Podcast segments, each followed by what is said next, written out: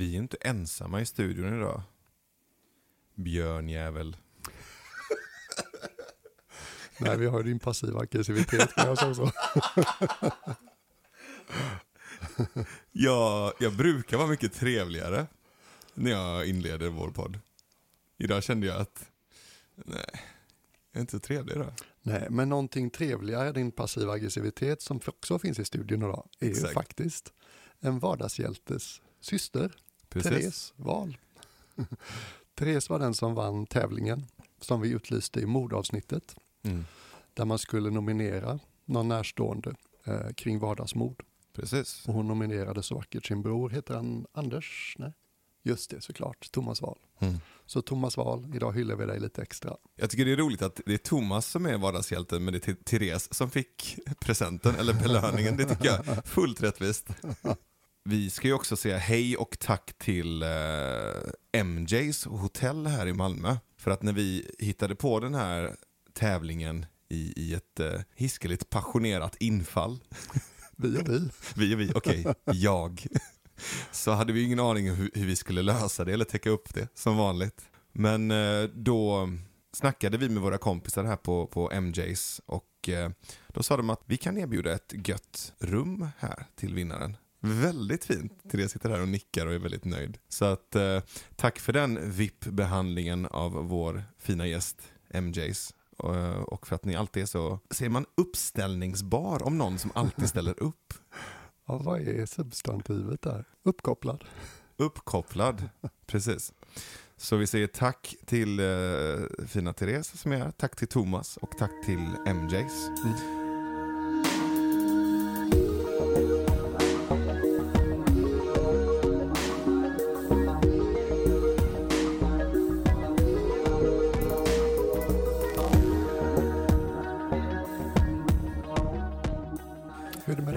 Uh, sådär, jag, jag är lite off my game känner jag. Ja, Känner du det också? ja, väldigt mycket så. Känner du att du är det eller känner du att jag är det? Jag känner att jag är det, jag kan inte tala för dig. Nej. Jag är lite som en villig soldat liksom, inget skulle få mig att falla bakåt. jag kommer stå här med mina kamrater vid fronten. Mm. Men eh, jag har inte riktigt alla resurserna tillgängliga i pilkogret. Men jag tycker det, det coola med det, det vi gör, eller en av grejerna som jag uppskattar, det är att det spelar liksom ingen roll nästan hur... Vi behöver inte vara på topp, det är nästan kanske en fördel att vi inte är det. Vi ska ju inte vara duktiga eller smarta eller komma med lösningar, utan vi, vi, vi ska ju vara som vi är. Mm. Och vi, vi kanske är extra mycket som vi är idag. Det handlar ju mer om att möta varandra i samtalet. Mm. Och ibland är det lättare när man inte har så mycket horisontell kapacitet. Speciellt du faktiskt. Jag tycker du klär är lite tillbakalutat. Det är roligt när du är det. Det Björn säger nu är att han, han gillar när jag mår dåligt. Nej, men jag upplever för det mesta att du springer mycket fortare än jag. Du är liksom kvickare på associationsbanor och sånt där. Mm. Och har ett större, vad ska vi säga, aktivt tillgängligt register av referenser och minnen och kulturella uttryck. Och när du lugnar dig lite så då blir du kanske mindre, vad ska vi säga, det är som att du kommer närmare dig själv. Mm. Mm. Och då och då har vi haft sådana samtal och de har funkat väldigt bra tycker jag. Så det är därför jag inte ser det som enbart negativt, att det inte är riktigt Duracell-kaninversionen av dig själv idag. Mm. Mm. Jag förstår vad du menar och jag håller med dig. Jag kan störa mig på den sidan hos mig själv ibland när den tar över för mycket. Den snabba, kvicka. Mm. Mm. Det är lite som, vem var det som sa det? Det var någon svensk föreläsare jag var och lyssnade på någon gång som sa något klokt. Christer Olsson var det som sa det. Mm. Han sa att varje överdriven styrka blir till slut en svaghet. Det ligger något i det, ja. Och jag tror att när jag är icke-närvarande eller rädd eller otrygg eller trött så då låter jag den delen i mig bara köra på. Ja, det är som, vad ska vi kalla det, du vet autopilotläget. När man gör som man brukar göra, då tenderar man ju att bygga på det man har lätt för. Och ett samtal, inte bara de samtal som vi har, utan ett samtal med andra människor blir ju som bäst, upplever jag, när man inte riktigt vet. Och det är ju lite krångligt och knepigt och, och sådär eh, kladdigt. För det, det, det är de mörka delarna på kartan. Och autopiloten är ju den som vet och som, som för oss framåt över de kända delarna av kartan. Det är svårt att ha autopilot i Bermuda-triangeln. Google Maps funkar inte där. Nej, och jag gillar att vi är i någon slags sårbarhetens Bermuda-triangel tillsammans. Ja. Och att det är förvirrande och öppenhjärtligt. Det är någonting som finns där som är, som är säkert och tryggt, men det vet inte, utan det, det bara är. ja, och det bygger mer på förbundenhet än på innehåll och plan. Liksom. Ja, vad ska vi prata om idag då? Idag ska vi prata om tacksamhet. Känns ju väldigt buddhistiskt. Att, att, eh, eller jag kopplar nog begreppet till en hel del sånt som du är känd för. Ja, alltså det är ju intressant att du säger det. Ja? För att jag tror inte att det finns någon religion som hyllar tacksamhet mer än islam. Så att vad, vad ramadan handlar om, det är att liksom skapa det tillståndet i sig, tacksamhet. Vad de fem, sex gångerna om dagen som en rätt trogen muslim i vissa traditioner förväntas göra, liksom, det är att vända sig mot Mecka liksom, och bönen handlar väldigt mycket om tacksamhet till Gud. Så det är väldigt centralt uttalat inom islam har jag förstått. Och judendomen, kristendomen samma sak. Det blir en, en lite speciell sorts tacksamhet eftersom den är så riktad till Gud. För de monoteistiska religionernas liksom kristendom, judendom, islam, där finns det ju en känsla av att Gud, hen har skapat allt. Och därför finns det aldrig ett tillfälle som inte är lämpligt för att känna sig tacksam. Liksom. Man finns som ett resultat av Gud. Så det är en viss, ja, en viss sorts tacksamhet. Och det är lustigt när man tittar, när man gör liksom Wikipedia-undersökningar om tacksamhet, så stöter jag på referensen att man har upptäckt att religiösa människor i genomsnitt är lite lyckligare än icke-religiösa människor. Och när man har grävt i det där och undersökt det så har man kommit fram till att det är just den pågående uppmuntran att odla, stärka, lägga märke till tacksamhet Mm. som är så att säga nyckeln, förklaringsvariabeln till varför i genomsnitt religiösa människor ska vara lyckligare än icke-religiösa människor. Kanske också det minskade trycket på den enskilde. Så kan det vara, visst kan det vara det. Tänk att jag liksom gör så här nu och bara trycker på din eh, nagel här. Som jag, det ser ju inte ni där hemma. Men jag trycker på Björns nagel. Då känner du ett väldigt starkt tryck på just en punkt. Mm, mm, Än om jag skulle krama om liksom hela dig. mm, Det, mm. det är ett utjämnat tryck och då tänker jag att som, som individ kan vi, kan vi väl konstatera idag att vi kan känna oss ganska ensamma och att trycket hamnar mycket på, på en person. Och religionen kanske gör att vi, då menar jag inte bara på att det finns en, menar att det finns en gud som, som står över oss. Det finns någonting som står över oss. Eh, Men också att vi, vi är förbundna genom en religiös gemenskap, en församling, en tribe. Ja, och kanske ännu mer än att någon står över oss, att någonting står bakom oss. Det är ju liksom mer den, eh, det är ju ett sätt som folk uttrycker sin religiösa upplevelse, att man känner sig buren. Och det tror jag är någonting som alla liksom kan känna igen sig i viss mån, varken man har en religiös order eller inte.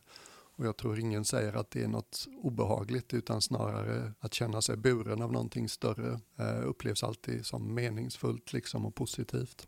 Och det tar lite trycket ifrån den enskilda individen därför att det religiösa uttrycket, det klassiska, liksom teistiska, det finns någonting större än lilla jag. Mm. Mm. Det är fint med de här tacksamhetsritualerna i de olika religiösa... Nu, när, när du sa islam så slungades jag tillbaka lite och tänkte på när jag var liten.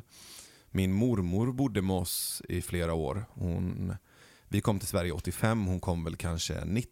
Äldre superkvinna eh, som, som har uppfostrat åtta barn själv. Eh, min morfar dog ganska tidigt. Jag har aldrig träffat honom. Så att hon, hon bodde hos oss och jag minns när, när, när jag var liten så gick hon alltid in på mitt rum och, och, och bad. Och så smög jag in under hennes eh, stora svarta liksom, eh, chador som det heter på persiska. Den stora svarta slöjan. Inte huvudskynket utan den stora. Och så till slut så lärde jag mig kore- koreografin i bönen. När hon går ner på knä och när hon står upp och när hon vänder handflatorna uppåt för att, för att liksom visa att hon inget har men att hon ändå är tacksam för, för det. Mm. Och att hon inte begär eller kräver någonting. Jag tror att det, det, var, det var fint och intimt såklart. För att det, var en liten stund vi hade tillsammans och hon, tyckte ja, hon tyckte att det var kul och lite mysigt att jag, att jag var med. Du deltog på ditt sätt. Ja men jag deltog på mitt sätt, även om jag inte är troende muslim och mina föräldrar är inte det heller, så, så fanns det någonting fint i att få dela den stunden med min mormor. Men jag minns hur fascinerad jag var av hennes dedikation. Att hon fem gånger om dagen vände blicken uppåt och sa tack. Det var så ovanligt. Det Ja, fanns. Det- ingenting annat i mitt liv som... Det fanns ingen annan människa i mitt liv som Nej, gjorde så. Exakt. För någonting som man har väldigt svårt att förstå det praktiska ändamålet med, speciellt när man är liten. Ja. Ja, men det håller jag med om, oavsett vad man tycker om innehållet liksom, i religioner. Den sortens dedikation, den, den gör något med mig. För jag kunde ju förstå konceptet med tomten. Nu jämför jag ju inte Gud med tomten, men grejen med tomten var ju att du var tacksam för att du ville ha något. Jo, men det, det har du också i islam. Det är väldigt intressant. Det är liksom skrivet i Koranen tydligen. Att tacksamhet... Vadå tomten? Nej. Han kanske också finns med. Men det står någonstans i Koranen att den, den säkraste försäkringen för att få, det är att vara tacksam för det man har. Säg det igen. Att vara tacksam för det du har är den bästa försäkring för att få mer. Det är ingen översättning utan min vaga åter, liksom så som jag minns det. Själva mekanismen förstår du säkert. Det är lite till den som har ska vara givet, men mer till den som är tacksam för det de har ska vara givet. Det är någonting som pirrar till. Jag vet du, inte får vad. den där, du får den där blicken. Ja, men jag blir nyfiken på att Ja. så här, utforska det där lite. Så, så det, det du säger är att den som är tacksam och kanske uppmärksammar vad den är tacksam över, inte bara uppmärksammar det den har, utan det banar väg för att få mer, eller kanske se mer. Ja, både och tror jag. Om man liksom sätter religion åt sidan en stund, så bara tänk på ett praktiskt plan. Du vet upplevelsen av att ge till varandra, till någon som lägger märke till det och uttrycker uppskattning och liksom får mig att känna att vilken fin grej och tack så mycket, liksom förmedla tacksamhet på ett trovärdigt sätt. Det är ju mycket, mycket lättare att ge till dem igen. Mm. Man blir uppmuntrad i sitt givande när någon tar emot det på ett sätt som funkar för en. Och det är ju innan vi har blandat in Gud. Just det. Och där kan ingen liksom uttala sig med hög träffsäkerhet, men det är ett återkommande tema. Jag tänkte på det alldeles nyss, att när man talar om en sån kvalitet som tacksamhet så är det lätt att man blir ganska så praktisk. Jaha, hur funkar det och funkar det och är det vettigt och det finns ju så mycket orättvisa och hej och hå.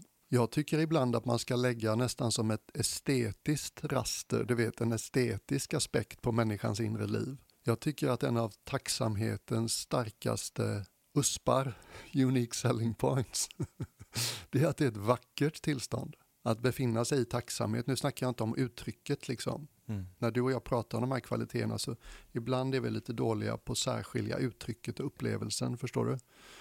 Och för mig, med medkänsla gjorde vi det, kommer jag ihåg, att du talade ganska mycket om dess uttryck, vad gör man, medan jag, jag tänkte mer på liksom tillståndet.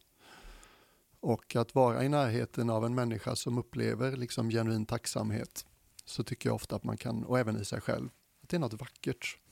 Jag kan nästan, du vet, använda sådana här gamla konstiga ord som att det förädlar oss. Det är någonting med att det liksom, vi blir påminda om vår inre skönhet när vi upplever tacksamhet.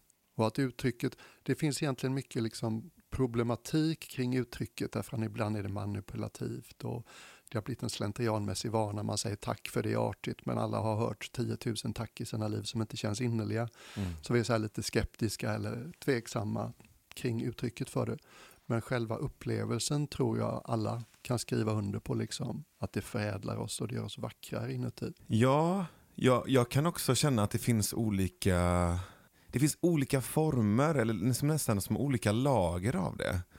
Och när du pratar om upplevelsen, Mm. du vet att vara i liksom, djup eller genuin tacksamhet. För mig kan det handla om att, ja, men, ja, men förra veckan till exempel när jag, när jag, när jag var på väg till, till eh, mitt kontor så gick jag hemifrån och så hade jag på någon podd i lurarna och så gick jag genom ett, ett så här somrigt yrvaket Malmö och solen sken och det var liksom så här lite daggigt i gräset och folk var, var på väg. Och så lyssnade jag på den här podden och så gick jag med ganska raska steg, så här hurtig morgonpromenad till kontoret. Mm.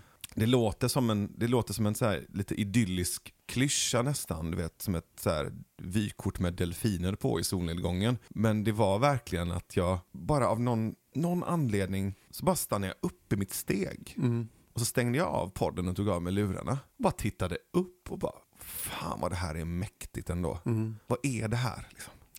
Och så, det, jag var liksom inte tacksam för något särskilt, utan jag bara stannade upp och bara började fnissa. Ja. Och så gick jag långsammare och utan hörlurar. Och plötsligt så var det som att vissa detaljer och vissa människor jag mötte bara ändrade karaktär. Mm. Och i det, om, om vi nu pratar om tillståndet eller upplevelsen, i det så, ja men det är en känsla av att allt är som det ska. Liksom. Mm. Allt är, o- allt är okej och det, det tar inte bort smärta, det tar inte bort orättvisor, det tar inte bort eller eliminerar, eller det, har, det, har, det finns ingen arrogans Nej. i tacksamhet upplever jag. Nej, därför att arrogans får hjärtat att hårdna och tacksamhetens tillstånd, det är det mjuka hjärtats tillstånd. Och sen tror jag också att vi är lite för indoktrinerade, många av oss, att tacksamhet ska vara så specifikt. Man har fått lära sig att man ska vara tacksam i vissa lägen för vissa saker. Och då glömmer vi bort att det kan vara ett ganska naturligt tillstånd att vila i, utan att det ens fin- riktar sig mot någonting specifikt. Det är ju väldigt fint om man tittar liksom på andliga uppvaknanden och sånt. Jag har ju haft ett litet specialintresse där det är ju påfallande hur många av dem som har liksom haft andliga uppvaknanden som när de ska försöka beskriva hur det känns så finns tacksamhetens ton där. Och nästan mer som en lågmäld bakgrund till allting. Du vet min galna guru Jed McKenna. Ett av hans citat är ju liksom vare sig jag får en finne på näsan kvällen innan studentbalen eller befinner mig plötsligt i ett fast i ett brinnande bilvrak så är min första respons tack. Och det är liksom en urskiljningslös tacksamhet som nästan en grundhållning till livet utan att ens gå in till liksom specifics för ditten eller datten. Eller ta, vad hette han? Det är lite, jag är inte säker på om det är mäster Eckhart, den här tyska prästen från sent 12, tidigt 1300-tal, eller om det är helige Franciscus, men en av de där gamla kristna hjältarna fick en fråga från en församlingsbo som sa jag vill gärna lära mig och jag vill lära känna Gud på det sättet som du har gjort.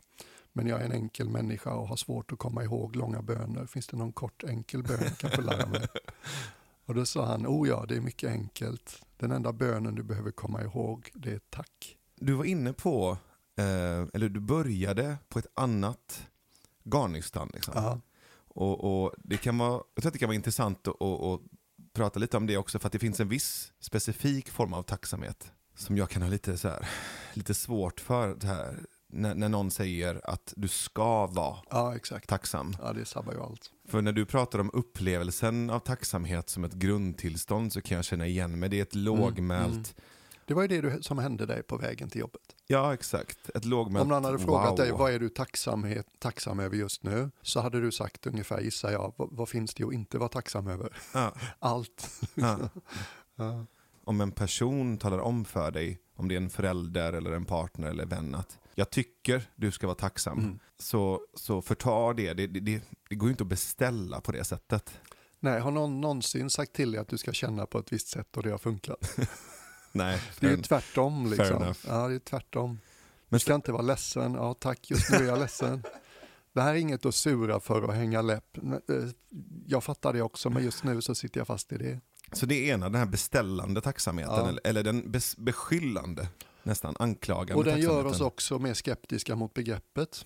Jag tror det. Ja, absolut. Men sen finns det ett annat tillstånd av tacksamhet också som jag tycker är ganska falskt och, och förminskande. Och det är det här hukandet. När du är, när du, när, när- det är underkastande. När, du säger, när, när, när någon som är tacksam och självförminskande.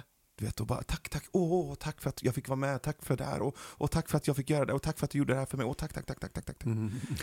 Det är så både förminskande av, av den som gör det men också någon slags märklig underkastelse. Och det, det är också något annat. Liksom. Det, är inte, Mhm. Mm. det är inte det här, du vet, som vi var inne på, det här tillståndet av Det låter mer som man är överivrig att uttrycket ska nå fram. Liksom. Ja, men typ ursäktande nästan. Ja, okej. Känner, kan du känna igen det? Ja, det är, inte, det är ingen sån här referens som jag omedelbart hittar associationer till. Jag kommer ihåg, jag bodde i Indien eh, ett år och jobbade för FN som ekonom. Så om du vill veta någonting om finansiell analys av småskalig sjögräsodling så är det mig du ska fråga. och mina grannar de tyckte så synd om mig för jag bodde ju ensam. Så att de bjöd in mig på middag titt som tätt.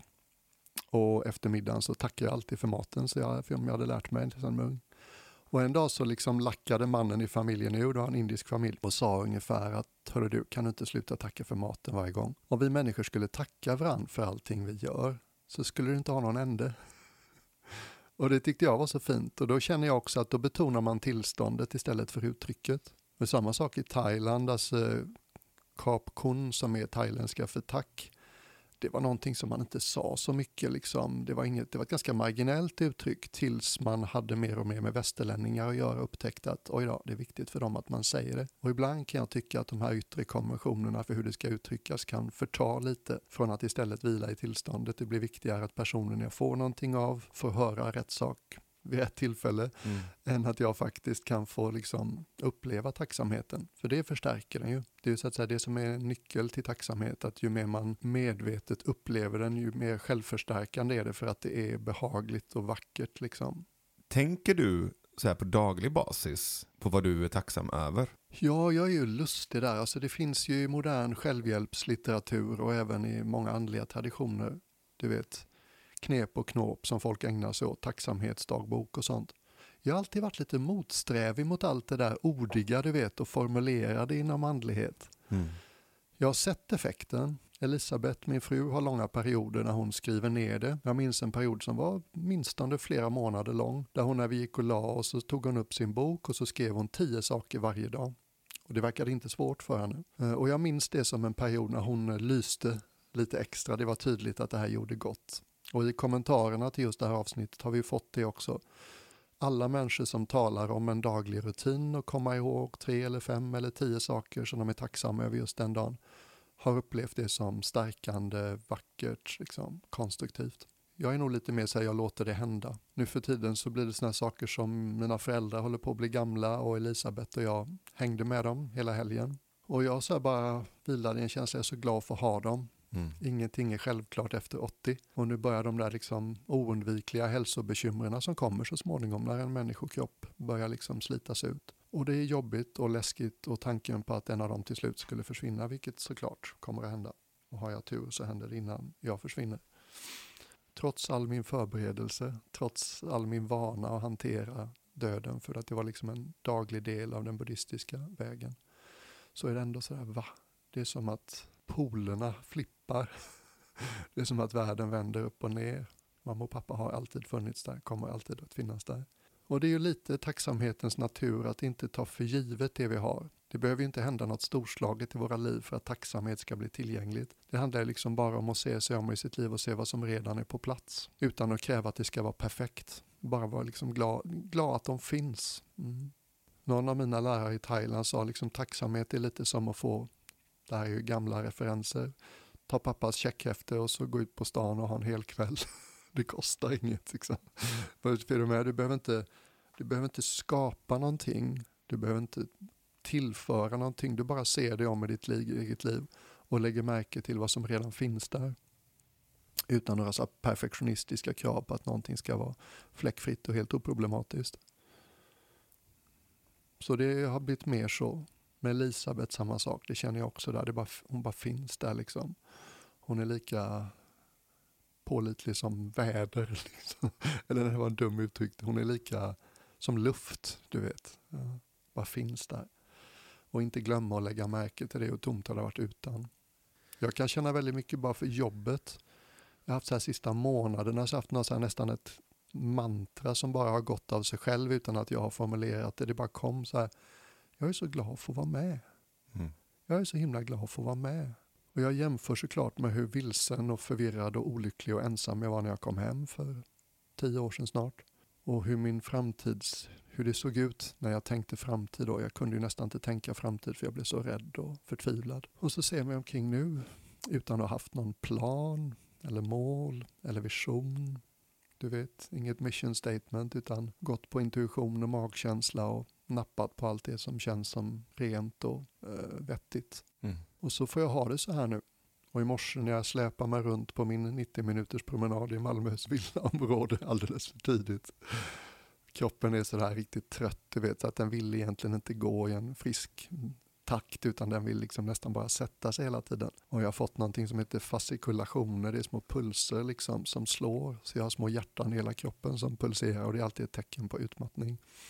Så det är så här, det kan man oroa sig för. Men sen vände jag på det och bara kände, tack kropp, du är med liksom. Vi har hängt ihop nu 57 år. och jag har inte alltid behandlat det som du ville. Och nu är det någonting som är liksom lite ur balans, det har vi märkt i några års tid. Men ändå, liksom, vi har hängt ihop hittills och du har varit med hela vägen.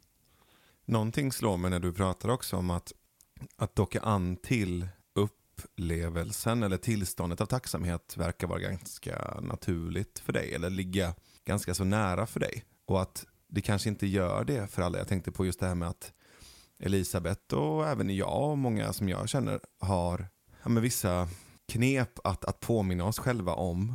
Ja, jag hoppas inget jag sa lät som jag avfärdar knepen, tvärtom. Jag tror jag är lite lat. Nej, men jag, jag, jag tror, jag, som jag känner dig så upplever jag upplever dig som en väldigt liksom, naturligt uppskattande och tacksam person. Att du kanske har nära till den känslan. För vissa av oss kanske det, vi kanske behöver små, små, små rutiner in i Ja. känslan, eller små påminnelser eller mentala post-its in i det. Som min kompis Daniel Glasman, han, han har en stor tacksamhetsbok som han, som han skriver i varje kväll. Och jag kan förstå behovet av någon slags stödhjul. Mm. Mm. Eh, beroende på hur man är funtad. Liksom. Ja, Det blir som en dörr in till den där känslan. eller hur? Absolut. Mm.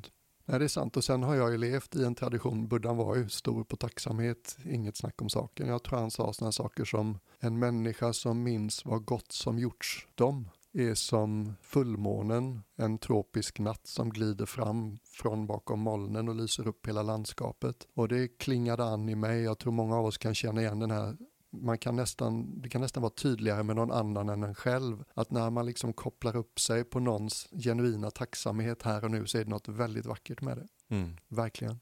Och jag märker till exempel föräldrar tycks ha nära till det när det gäller barnen och sånt ofta. Förstås inte alltid därför att det finns svårigheter också. Vi hade i klostret, hade vi, vad var det det hette? A sense of entitlement. Utan att gå in på nationaliteter så upptäckte vi, du vet när man lever i ett kollektiv, det finns väldigt begränsade resurser och det finns inte all, aldrig tillräckligt av typ det bästa tyget för att sy munkkåpor av eller tvålen som luktar godast eller rakknivarna som är bäst att använda. Så, här så att man får liksom alltid jämka lite och se till att alla får lite av det bästa. Mm. Även med mat, en sån daglig grej. Och då var det som att från munkar från vissa kulturer uppfattade många av oss som att de hade mer av a sense of entitlement. Och det är svårt att översätta till svenska med någon slags sådär självklar förväntning om att jag har rätt till ungefär. Det är ju inget konstigt med det, men jag tyckte det var vackert med de som inte hade det utan liksom var lite mer försiktiga. Är det okej om jag tar det här? Mm. Får alla? Det här svenska ordet lagom, räcker det runt till alla?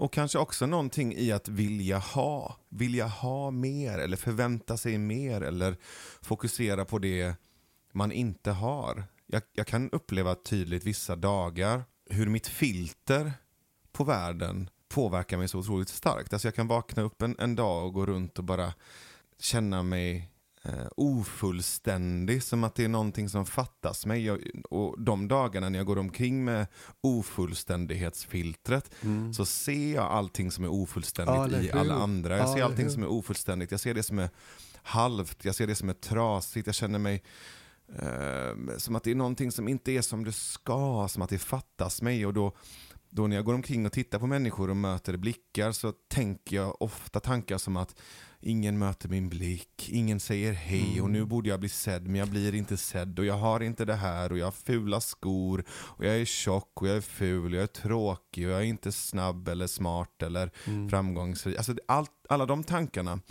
kommer ju ofta, ofta upp i det här ofullständighetsfiltret när världen är liksom grå och jag känner inte att jag hänger ihop med varken mig själv eller med andra. Och sen kan det vara totala motsatsen. Ja, visst. Alltså det kan vara egentligen dagen efter. Och så plötsligt så vaknar jag upp. Ingenting har egentligen på pappret förändrats. Nej, Ingenting nej. runt omkring mig har Nej, förändrats. Det är samma människor, samma gator, samma sträcka på väg till jobbet. Men mitt filter har gått från ofullständighetsfilter till allt är rätt nice. Allt är rätt bra. Och helt plötsligt ler hela världen och du tycks få vad du behöver och Exakt. känner ingen hunger efter något som är frånvarande. Exakt, och där tror jag att Även om jag kanske inte just där och då formulerar ordet tacksamhet för mig själv så tror jag att glasögonen byts ut på Mm. något sätt. Jag vet Mm. inte hur det kommer sig att de faktiskt byts ut. För det finns så mycket i det omedvetna som är liksom så svårt att hänvisa till eller förklara. Mm. Mm. Men där är jag mer i eh, någon slags tillstånd av, av, av att jag uppmärksammar ja, men dels som det du var inne på med kroppen, Mm. men också allt runt omkring oss. Det är ju helt magiskt ändå. Inte bara det faktum att vi finns, men att det här funkar. Att vi funkar, att vi överhuvudtaget funkar tillsammans i någon slags organiserat samhälle. Att det här ändå finns. Ja? Det är ju helt bisarrt coolt. Och det tror jag påminner mig om, eller det är en slags känsla av, eh, av tacksamhet, men också någon slags wow. Det finns ett wow i det. Det Mm. finns en, Einstein, det största miraklet av alla är att det finns något överhuvudtaget. det gillar jag. Och när man har liksom, de stunderna när man har tillgång till det så fattar man precis liksom det här är ju tillståndet jag vill vara i. mm, Och sen tror jag också, apropå vad du just sa, så jag har ju inga bevis för det här, men jag växer med åren i en övertygelse om hur otroligt subjektiv verkligheten är. Alltså medvetandet är en jäkla kopieringsmaskin. Världen kommer att presentera vad du förväntar dig. mm. Hörru Navenavsonnav. Mm. Nu är vi mitt i avsnittet om tacksamhet och som vanligt så tar vi ett litet avbrott därför att det finns någon som vi vill hylla lite. Och det passar extra bra idag tycker jag. Därför att när jag liksom tänker på tacksamhet som är mest tillgänglig och kommer mest naturlig just nu så för mig handlar det ungefär om att tack för att jag får vara med. Och den tacksamheten kan till exempel nu riktas mot dig, för det är du som har tagit initiativet till det här. Det var du som ringde mig. Det var du som trodde på idén när jag var lite osäker på om jag kunde leva upp till dina förväntningar. Och så småningom så har den här podden blivit hållbar. Mm. Och att den här podden är ekonomiskt hållbar, det är tack vare ett företag. Och inte minst en person som heter Lena Werner. De har gjort oss möjliga och kommer att fortsätta med det under hela 2018. Och de gör det på ett sätt där de ger så mycket och tycks ha så lite synpunkter på vad de får tillbaks utan bara på något sätt ganska villkorslös bekräftelse och klappar på ryggen. Och de bär oss på ett plan. Så jag vill bara nämna det. Och det behöver inte bli så långt, men jag är väldigt stolt och glad över att det fanns någon som ville och trodde på oss. Och som att det var just dem, det gör det ännu lättare att känna tacksamhet. När jag har berättat för andra poddfilurer, Ja, eller hur? Hur Att, ovanligt eh, det är. vi har fått ett eh, samarbete och en person som tror på oss så pass mycket att hon har sagt att jag går in och stöttar er under ett år. Så är det ju en hel del eh, höjda ögonbryn och eh, ibland lite sura, bittra miner som undrar hur fan gick det till? Mm. Och jag håller med dig om, och jag vill också understryka just ordet hållbart. För att ofta när man får en samarbetspartner eller en sponsor i form av ett företag som går in och stöttar en podd så är det kanske ett avsnitt, ibland kanske fem avsnitt eller om de drar till med mycket så kanske tio avsnitt. Att gå in och säga jag tror på er och för att ni ska kunna podda i lugn och ro och verkligen satsa hjärnet så stöttar jag er under ett helt år. Det är inte bara ovanligt, det är ju unikt. Ja, det är ju det. Och jag lägger ju märke till en del poddkollegor hur en stor del av arbetsbördan i poddmakandet är att ständigt försöka hitta nya sponsorer och samarbetspartner för att stötta dem ytterligare en månad eller två.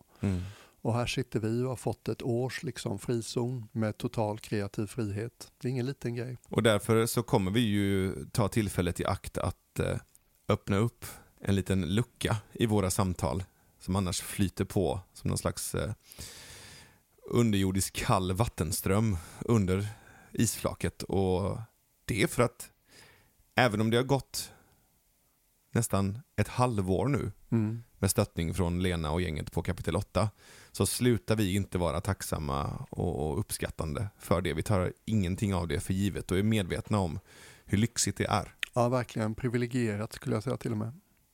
Så tack kapitel 8, Mm. You make us.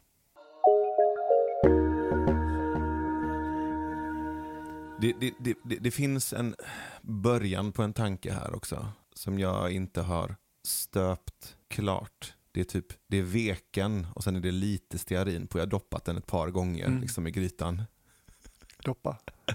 Om vi, om vi samdoppar den här veken lite tillsammans. Um, lät snuskigare än vad jag trodde. Vi kan provdroppa istället. vi kan provdoppa den här veken, vad fan. Jag tänker att det finns någonting i budskapen runt omkring oss i, i, eh, i ett samhälle eller en samhällskontext som tjänar på att vi känner oss ofullständiga. Ja, såklart. Den är men- rätt självklar. Jag menar, det finns så mycket varje dag i form av budskap som säger till oss att "Ah, om du bara gör det här eller om du bara, och det har inte bara med konsumtion att göra, men det, jag tror att det är en stor del av det. Men att vi ska nog känna oss lite otillräckliga för att maskineriet ska funka. Ja, du vet när buddhism eller när eh, kapitalism, eh, västerländska versionen av kapitalism kom till Thailand. Så på 60-talet tror jag det var, så var det väldigt många människor i industrin och näringslivet som tyckte att det är lite olyckligt, liksom buddhism passar inte så bra med kapitalism. Buddhism förordar förnöjsamhet, men för att kapitalismens kugghjul ska snurra på så krävs det att det ständigt finns någon slags längtan efter mer. Så att det håller jag med om. Och framförallt din generation, men i viss mån även min, med de reklambudskapen som man har tagit del av sedan man var liten, de bygger ju väldigt mycket på att det är någonting du saknar fast du kanske inte visste det. Det var ju ni som började för övrigt. Var det det? Ja, men, ni, jag menar, I och med att ni är äldre så var det ju ert fel. Ja, fast jag skulle säga så till mina föräldrars generation också. Så visst, det håller jag med om. Och kanske du vet om man skulle, nu flyttar jag ämnet lite här så du får flagga om du inte var klar med det, för det håller jag verkligen med dig om. Att eh, i det offentliga rummet så är det inte tacksamhet som uppmuntras, utan längtan efter mer. Och du vet, för de som tycker att tacksamhet är ett lite knivigt ord, så tycker jag att man kan använda uppskattning istället. Det känns väldigt okontroversiellt. Just det. Och alla, tycker alla vet hur det känns att uppskatta något. Och jag tror vad som händer med tacksamhet är att det kan finnas inslag av att man är rädd att hamna i skuld. Tacksamhetsskuld är ju ett uttryck. Så att om jag visar en uppskattning eller känner för mycket uppskattning eller tillstår att någon har gjort något värdefullt för mig så kan det då liksom uppstå en känsla av att aha, nu I owe them one, nu är jag skyldig dem någonting. Och det kan till och med leda till att man undviker en sån person därför att man står i skuld till dem och det är väl ingen som tycker det är så kul att stå i skuld. Medan uppskattning är ju mindre komplicerat på det sättet. Det är som att det finns en liten skala, såg jag framför mig nu. Där, där tacksamhet är liksom lite högre upp. Säg att tacksamhet är uppe på en femma. Och sen under tacksamhet så kanske uppskattning kommer på en trea. Det är en liten lägre energi i det. Mm, mm. Och sen om man, om man kommer ner på en mer neutral nivå, alltså mot Mm. nollan nästan, Mm. så tänker jag att lägga märke till. Ja, vad fint. Jättebra.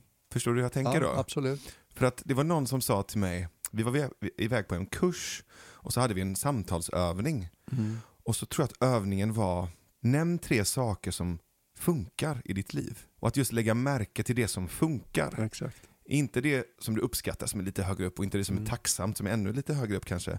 Mm. Men bara så här, vad händer när du lägger märke till det som funkar i ditt liv? Mm. Den, den slog an någonting för den, den var så odramatisk. Och det, Och för att vi är så präglade och betingade till att lägga märke till det som inte funkar. ja, men, det, det, det är lätt att skylla mycket på, på kapitalismen. Jag märker att jag, jag personligen har ju ganska mycket liksom, issues med hyperkapitalism och, och överkonsumtion. Jag kan märka det i många av våra samtal att jag återkommer till hur mycket jag avskyr eh, reklam och eh, marknadsföring och den typen av budskap som gör och påminner människor om att de är otillräckliga. Um, jag tror att jag strugglar rätt mycket med det där själv. Jag behöver inte mer av det. Jag behöver inte bli Mm, påmind mm. om. Jag har redan en ganska hård röst i huvudet som, som de regniga dagarna talar om för mig att jag inte räcker till. Jag behöver inte billboards för det. Tack. Så att om, om, om vi parkerar den lite och bara pratar om ehm, Just det, du sa att vi har en tendens att fokusera på det som inte funkar och det är lätt att skylla det på kapitalism och konsumism men, Mm. men det är också så att våra, våra hjärnor letar efter eh, hot och faror och det som inte Oh ja. är bra för Oh ja. oss. Det är därför kapitalism funkar Det, så det bra. är därför, just det. Tack. Det var den kopplingen jag ville göra. Ah, så, det var bara det. Nu känner jag mig liksom tillfreds igen. Vad Ko- skönt. så här, kognitivt tillfreds. För att jag fick slutföra den tanken. Jag är lite oförlöst vad gäller min Wikipedia-sida. Är du någonsin förlöst och nöjd när det gäller din Wikipedia-sida? Kanske inte. Men i morse så tittade jag på eh, tacksamhet på Wikipedia och då fick man lära sig att det är en kvalitet som har blivit populär att forska kring sedan positiv psykologi Mm. kom till oss runt millennieskiftet. Och det är en väldigt spännande rörelse som vi har vänner som är högst inblandade i. Mhm. Att istället för att titta på vad som händer i människor när det går snett, så tittar man på vad som händer i människor som funkar bra. Och då var det så coolt att läsa att när man försökte att förklara välmående så fanns det ingen variabel som hade så stor betydelse som tacksamhet. Det var den säkraste förutsägaren av hur mycket subjektivt välmående en människa upplevde. Det var hur mycket och hur ofta de upplevde tacksamhet. Och sen när man tittar på specifics, sådär, vad, vad hjälper det mot rent praktiskt? Så såg man att människor som upplevde mer tacksamhet, de var mindre benägna att bli stressade, Mm. mindre benägna att bli deprimerade. Eh, De förhöll sig mer konstruktivt till plötsliga katastrofer, hämtade sig snabbare psykologiskt. De eh, var mycket bättre på stora livsförändringar. Och liksom en radda som jag inte riktigt kommer ihåg allting, men det var så här handfast, upprepat, beforskat och befäst. Att tacksamhet är den, det finns någonting som heter Big Five, liksom fem fina känslomässiga kvaliteter i människan. Men tacksamhet ensamt förklarade mer välmående än de fem tillsammans. Just det. Och det är rätt mäktigt. Det, där finns något.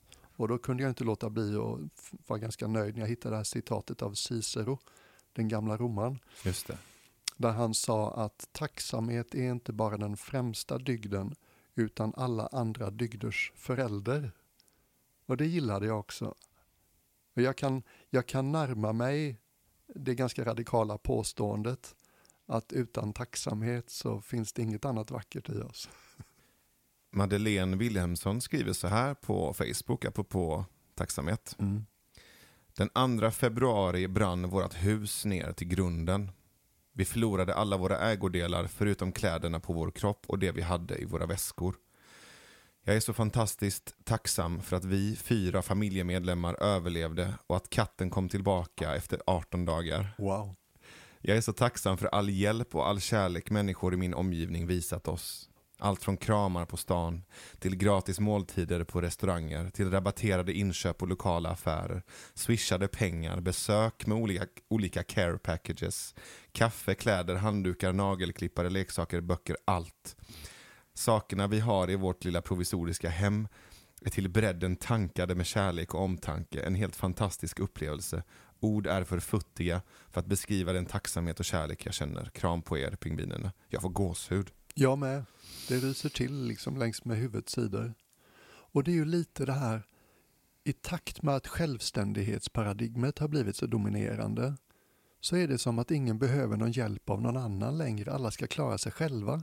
Och sen uppstår en lucka där det finns påtagliga, uppenbara möjligheter att hjälpa någon. Mm. Och då visar det sig alltid att det finns gott om människor som tycker det är tveklöst en god idé att kliva fram och göra det. Det var ju det vi kallade liksom att lämna lite utrymme för mirakler i munklivet. Så himla fin referens. Att när vi låter det finnas lite plats mm, så visar det sig att det finns alltid folk som vill kliva fram och hjälpa till och fylla det som behöver fyllas. När, när jag tänker på hela känslan kring tacksamhet och vad, vad som brukar uppstå i det. Jag, jag kan då och då, du vet, i olika sammanhang. Det kan vara så att jag sitter på ett flygplan på väg till ett jobb. Det kan vara så att jag går i, i min stad. Eller det kan vara så att jag ligger liksom eh, hemma på golvet med, med liksom Victoria och Sigrid och Herman i en stor liksom, fluffig hög bara. Eh, och kan, då kan jag bara sköljas liksom in, inifrån och ut med, med, med en stor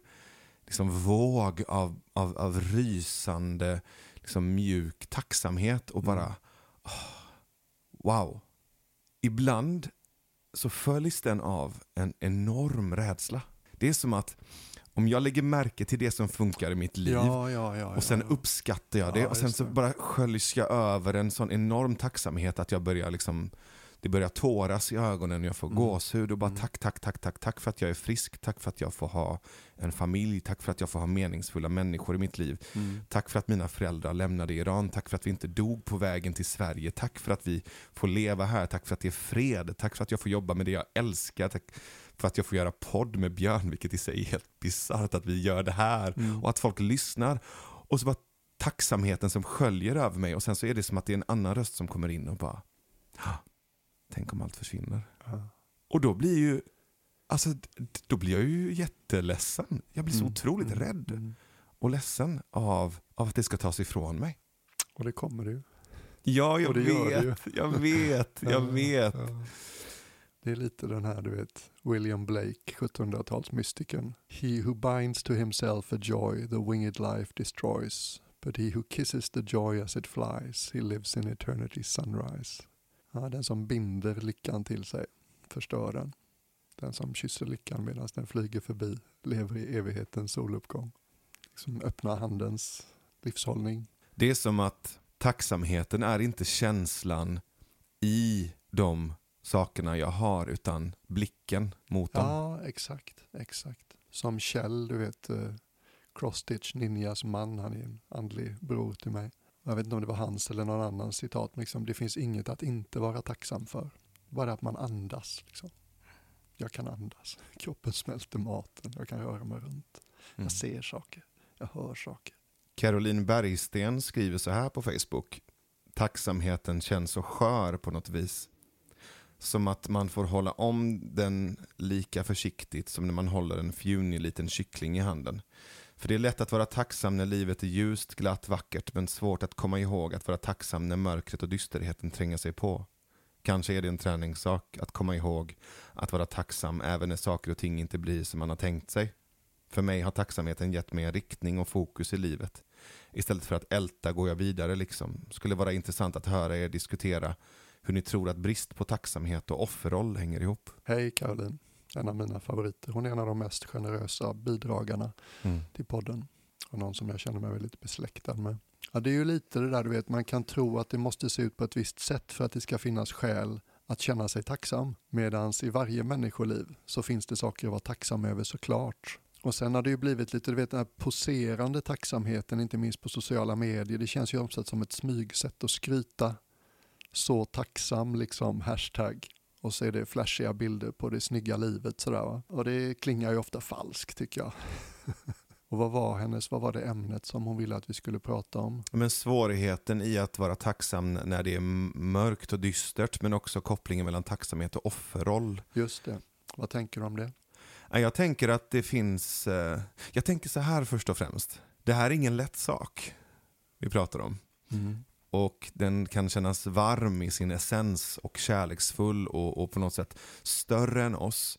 Men jag tror verkligen på att, att, att ge oss själva marginalen i att få lov att träna på och, och, och prata om de här små bitarna som kan, som kan öva upp oss Mm. och våra Mm. förmågor i att kunna kliva in i att uppmärksamma det vi är tacksamma för eller kanske hamna i det tillståndet. Jag tror att jag har väldigt mycket respekt för det Caroline skriver och att det, det är en muskel som behöver träning och näring eh, Mm. för att kunna vara stark. Hjälp mig att Den koppla andra, offer och ja men tacksamhet. precis, jag tror också så här, jag tror att offerrollen också är någonting som vi hjälps att träna upp av vår omgivning och av oss själva. Det är också en muskel som kan bli väldigt stark. Mm. Mm. Så det kan vara svårt att bryta om du har vuxit upp i, i en familj med mycket offerskap eller, eller, eller fokus och blick på det som fattas. Så, så kan det vara tufft att stå emot eller träna upp någonting annat. Alltså det, det finns, en, Mm. Mm. finns en aspekt av att det inte är självklart för alla. Nej, när jag hör dig prata då associerar jag till identitet. Vårt ego är beskaffat på det sättet att hellre en negativ identitet än en vag eller obefintlig identitet. Är du med mig? Mm. Och har man en stark identitet som offer, då blir ju tacksamhet lite motsägelsefullt och skorrar, rimmar inte med huvudidentiteten. Mm. Och därför blir det lite farligt. Så det kan jag fatta, absolut. Och sen kan ibland tacksamhet också, och det här har vi pratat om tidigare, den kan bli lite glättig och ytlig och blissig.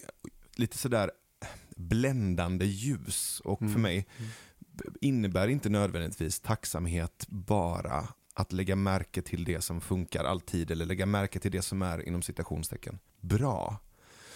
Utan jag, jag kan också se en poäng i, i att titta på eller, eller känna in de delarna i livet som inte är helt behagliga och att kunna känna tacksamhet gentemot dem. Tänka, Ja, det var någon som skrev det i kommentarsfältet, tacksamhet mot sitt inre mörker. Det ja, gillade men jag. verkligen. Tacksamhet för helheten och i helheten så ingår mörkret Ja, väldigt precis. starkt. Ehm, Och, och vi inte, växer mycket mer i mörkret än i ljuset, de flesta av oss också. Ja, och jag menar inte på att vara check eller vara sådär personlig utvecklingsguru, eh, liksom peppig och säga det att allt har en mening och när någon dör så ska du se det positiva och lärdomen i det. det är inte, jag, vill, jag vill inte vara så arrogant. Det är typ, eh, det är typ konceptuell onani. och övertyga sig om någonting är bra som det är. Ja, exakt. Samtidigt så finns det ju ett sätt att förhålla. Jag, jag, kan, jag kan ibland hitta, ibland, ibland, inte alltid, långt ifrån. Ibland kan jag hitta ett sätt att förhålla mig tacksamt till det mörka. Och det betyder inte att jag gör det ljust. Mm. Det betyder snarare att jag, det har mer med acceptans att göra. Ja, exakt. Jag, jag är genuint tacksamt i efterhand för de tuffa perioder jag haft. Mm. Men där och då, Hade man fått välja, inte så jävla lätt tacksam. val. Här ligger jag och är utbränd och mår skit. Mm, tacksamhet? Nej, inte riktigt. Nej. Men i efterhand, Ja. ja.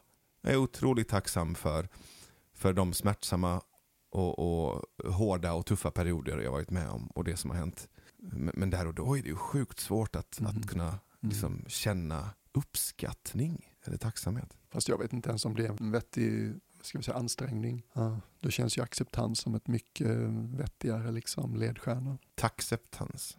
Ja. Gunnel Hyldig skriver så här. Tacksamheten är komplex för mig. Den har ibland varit nära kopplad med tacksamhetsskuld eller dåligt samvete. Min mor adopterades vid tio års ålder och någonstans där inpräntades det någon slags osund tacksamhet som fördes vidare till oss barn. Idag kämpar jag med mer sund tacksamhet, vaknar ibland med en eufori av tacksamhet som senare kan försvinna. Målet är att den inte ska försvinna. Det är också lite lurigt det där, du vet när man får spår på en positiv känsla och liksom, hur kan jag få mer av det här? Just det. Och det här vill jag känna oftare, det här känns ju jättebra. Och så glömmer vi bort att känslor låter sig inte riktigt styras på det viset. Så man måste liksom förhålla sig med en ganska öppen hand till det. Hade man kunnat styra det helt och hållet så hade man ju valt liksom att känna en god nivå av tacksamhet hela tiden, men så funkar ju inte känslor. Det blir som att du tittar på tacksamheten med den otillfredsställda blicken. Ja, exakt. Give me more of this. Och då är det, så, det är någonting som urholkas då känns Ja. som. jag, jag vill ha mer tacksamhet, bara den meningen blir ganska knepig tror jag. Eh, Men jag kan känna igen känslan. Och jag tror att det är lite det jag beskrev förut, att när jag, när jag lägger märke till och uppskattar och känner en enorm tacksamhet för saker och ting i mitt liv, då kan jag få den här svindlande rädslan för att tappa det. Ja. Då vill jag gärna hålla kvar det och greppa det. Mm. Det är svårt det där med öppen hand alltså. I samma ögonblick som du greppar och vill hålla kvar det så har det försvunnit. Ja, exakt. Därför att det längtande, önskande tillståndet liksom har inte speciellt god förmåga att njuta av någonting. Mm.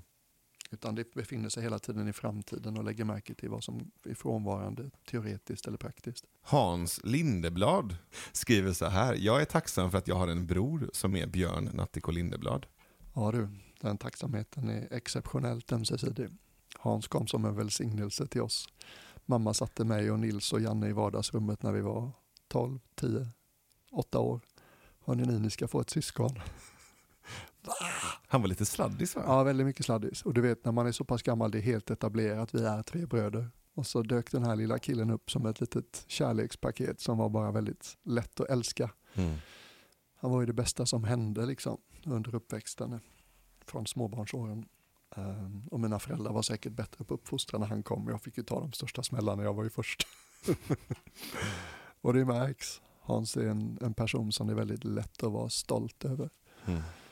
En av de mest generösa människorna jag känner till. Och han, han påminner mig ofta om tacksamhet.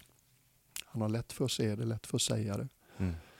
Och så många människor som känner mycket tacksamhet så är det någon som ger väldigt lätt. Hans första impuls är ofta vad kan jag ge? Och det är rätt vackert att se det igen och igen.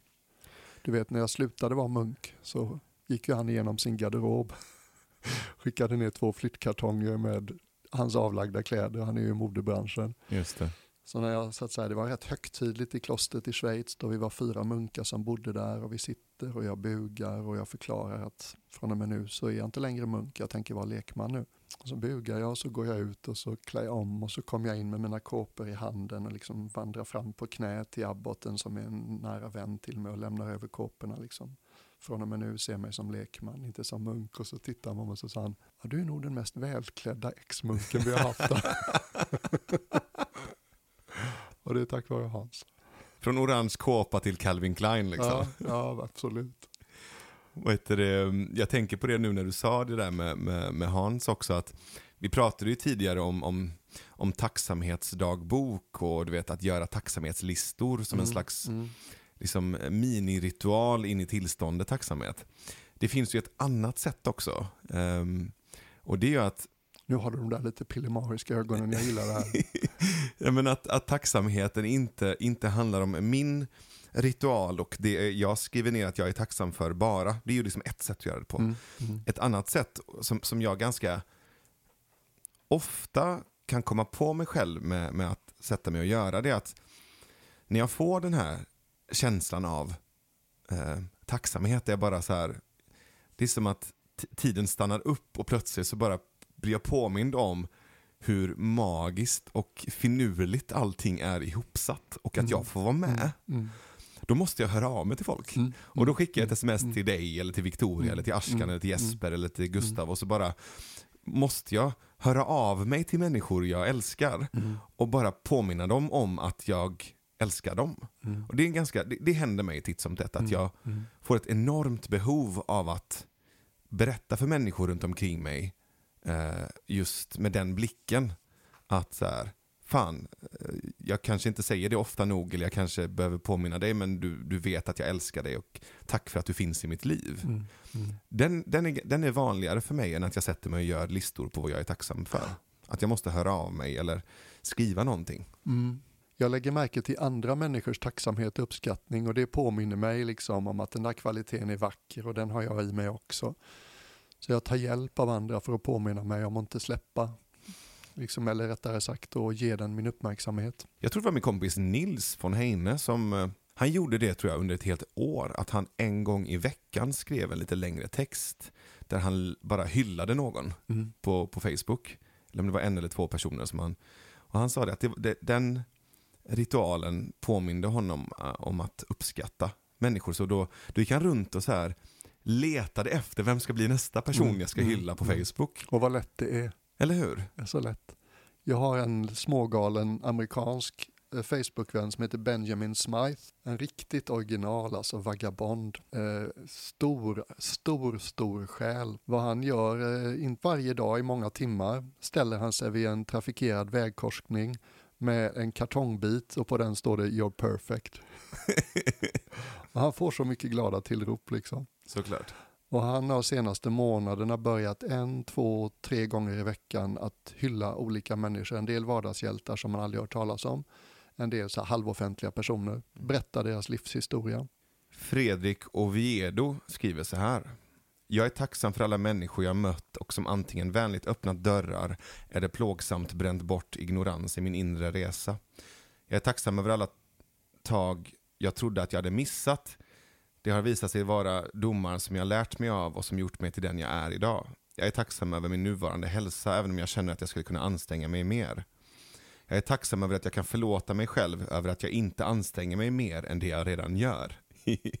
jag är tacksam över att jag är snäll mot mig själv som förlåter mig själv. Jag är tacksam över att jag älskar mig själv så mycket att jag kan vara snäll mot mig själv. Fin lista. Ja, och den kändes, På riktigt. ja, den kändes ärlig Ja, för att ja, det fanns ja. både liksom ljus och mörker i den. Eh, Thomas Knutsson, en Facebook-kompis till mig, skriver Jag är tacksam över att jag har två fantastiska barn. Dag Agård skriver Jag är tacksam först och främst över att jag lever. Det är inte självklart alls. Och sedan min familj, mina vänner och att jag har ett spännande liv. Jag har hängt med honom en timma. Det känns, hans tacksamhet känns, den är väldigt påtaglig. Är det så? Det är lite det jag menar, du vet, det är nästan som att, jag har ju gjort den här liknelsen förut, men känslomässigt upplever jag det som att vi är som gitarrer på ett sätt, du vet. Slår, slår du an en sträng så vibrerar samma sträng i min inre gitarr. Mm. Så jag tror att det, där, det var det jag försökte förmedla med att plocka upp det andra. Just det. Och ju mer man får tillgång till det i sig själv, ju lättare är det att detektera eller upptäcka eller förnimma i andra. Och det är ju väldigt självförstärkande. Ja, men precis som det är åt andra hållet, att sitta Exakt. och gnälla Ja, och ja, klaga. exakt.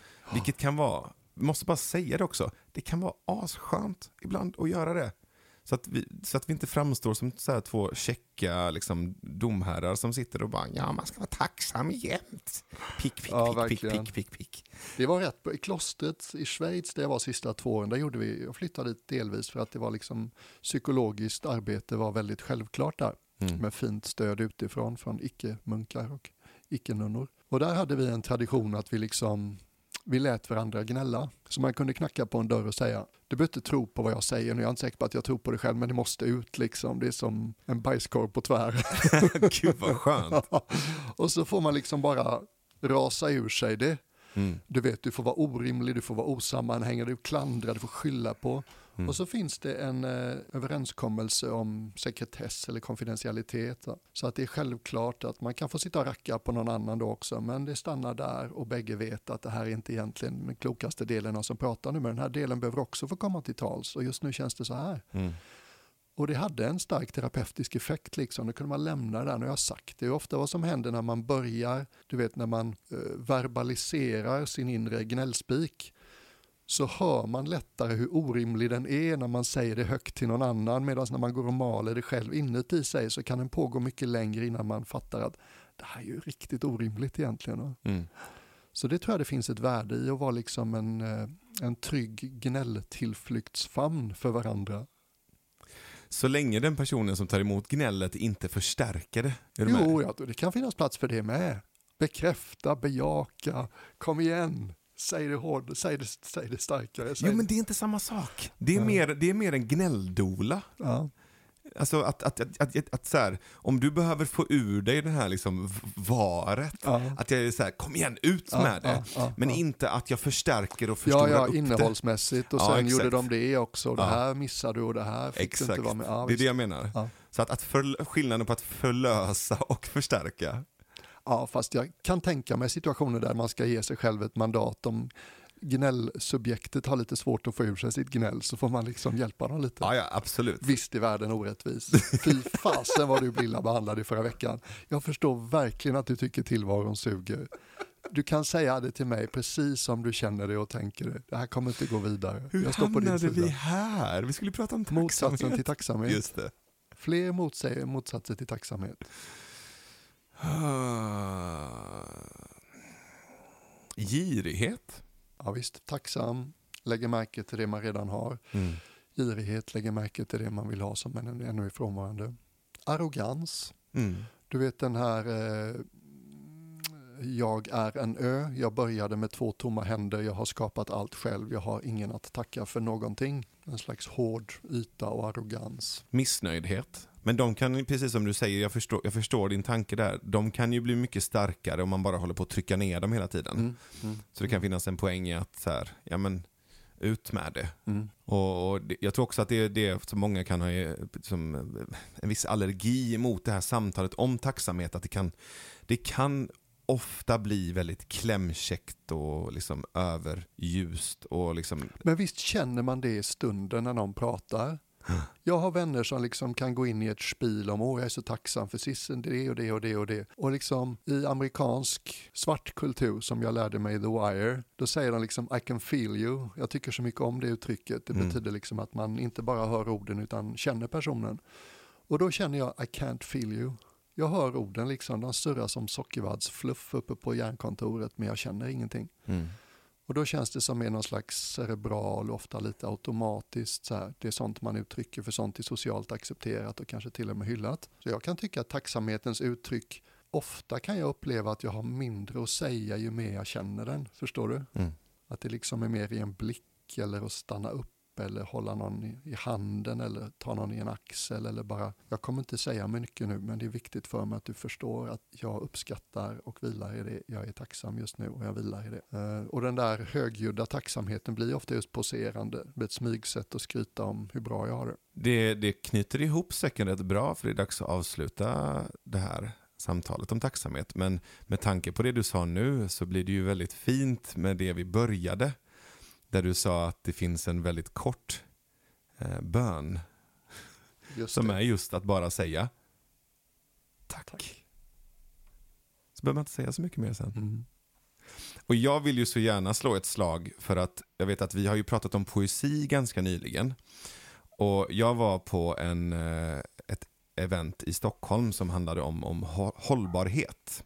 Det var kring FNs hållbarhetsmål. Ehm, Och då träffade jag eh, Niklas Messaros som är en spoken word-poet.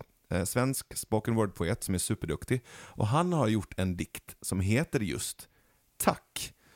Så den tycker jag att vi ska, den kan vi lägga upp som en liten bonusgrej. ja gärna. Mm. Eh, och, och den handlar mycket om det vi har pratat om här. Eh, och är just väldigt lågmäld och väldigt vacker i just det här enkla tacket. Och jag vill också slå ett slag för en sak. Kör på. Det är nämligen så att jag har en yngre, vackrare, smartare och skäggigare vän. Han heter Navid Modiri. Och idag när vi spelar in så släpper han sin första Hur kan vi-podd med Ann Heberlein. Och vi har en känsla av att det här avsnittet kommer klippas och släppas väldigt fort. Mm-mm. Så att eh, är du intresserad av det så hittar du det var någonstans Navid. Du kan hitta det där du hittar vår podd på Acast och på iTunes. Men vi har också lagt upp, det finns filmat så det finns på YouTube också. Så hela intervjun finns filmad.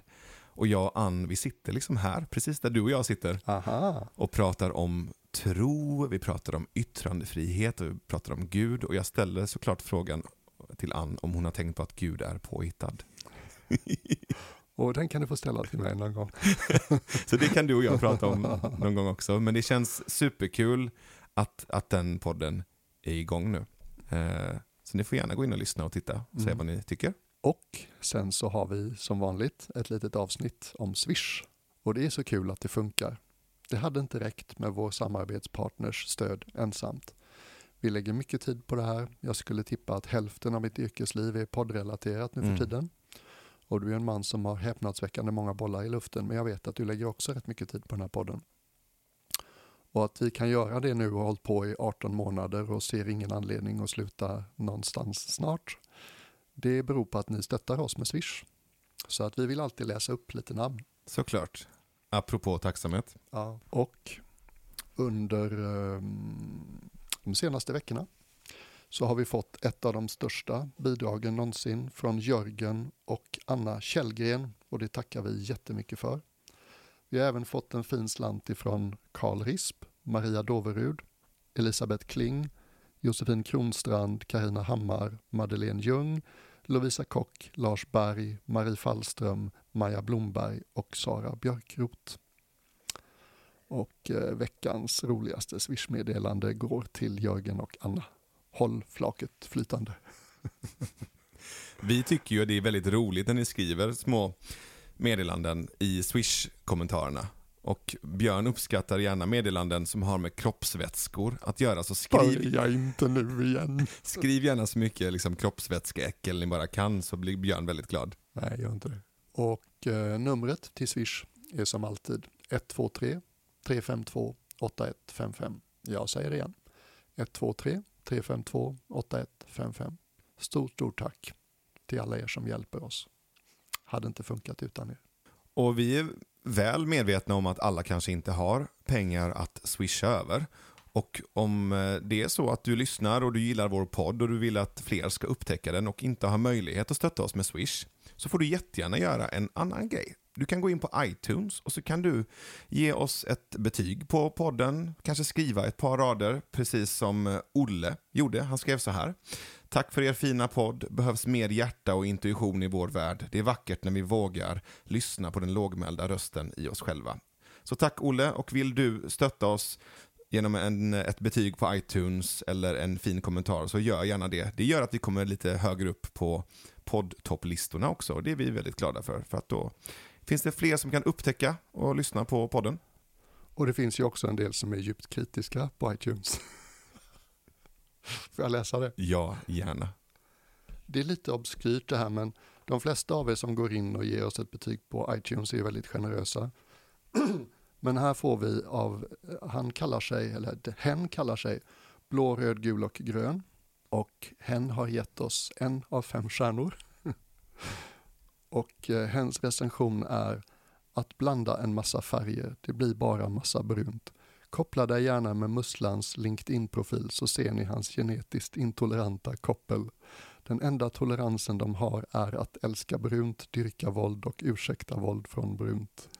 Den är så märklig och så rolig och jag fattar ingenting. Men Nej, jag vill ha ett helt poddavsnitt om möjliga tolkningsförsök av den här djupt kritiska recensionen. Men tack för att du hörde av dig och tog dig tid att recensera ja, oss. men ändå. verkligen, tack så jättemycket. Och vi som har gjort podden idag heter i vanlig ordning Björn Nattiko Lindeblad. Jag heter Navid Modiri, vår fantastiska producent Victoria Johansson. Vi har Jonas Abrahamsson som har designat det här isflaket, Jonas Bröms som gjort hemsidan. Vi hade inte klarat oss utan Susan Alev Arslan, vår redaktör som samlade ihop alla kommentarer och hjälper oss att preppa manus. Tack också till före detta Lundqvist och Lindqvist, numera kapitel 8, vår eminenta samarbetspartner som möjliggör för oss att göra den här podden. Tack snälla Lena och hela gänget på Tändstickspalatset och Klara Strand, numera alltså kapitel 8. Vill du komma i kontakt med oss så finns vi på björnonavid.se. Vi finns på Instagram, at björnonavid och på Facebook, Björn och Navid. Du kan höra av dig till oss, komma med tips på ämnen eller kommentera eh, podden, vad du tycker om vårt provpratande här på isflaket. Vi tar gärna emot både glada tillrop och märkliga arga tillrop som, som vår kära vän här på iTunes tidigare. Och med det så tror jag att jag avslutar och säger det där ordet som jag sagt så många gånger, speciellt i det här avsnittet. Tack. Tack björnen. Tack Neve. Hej hej. Hej.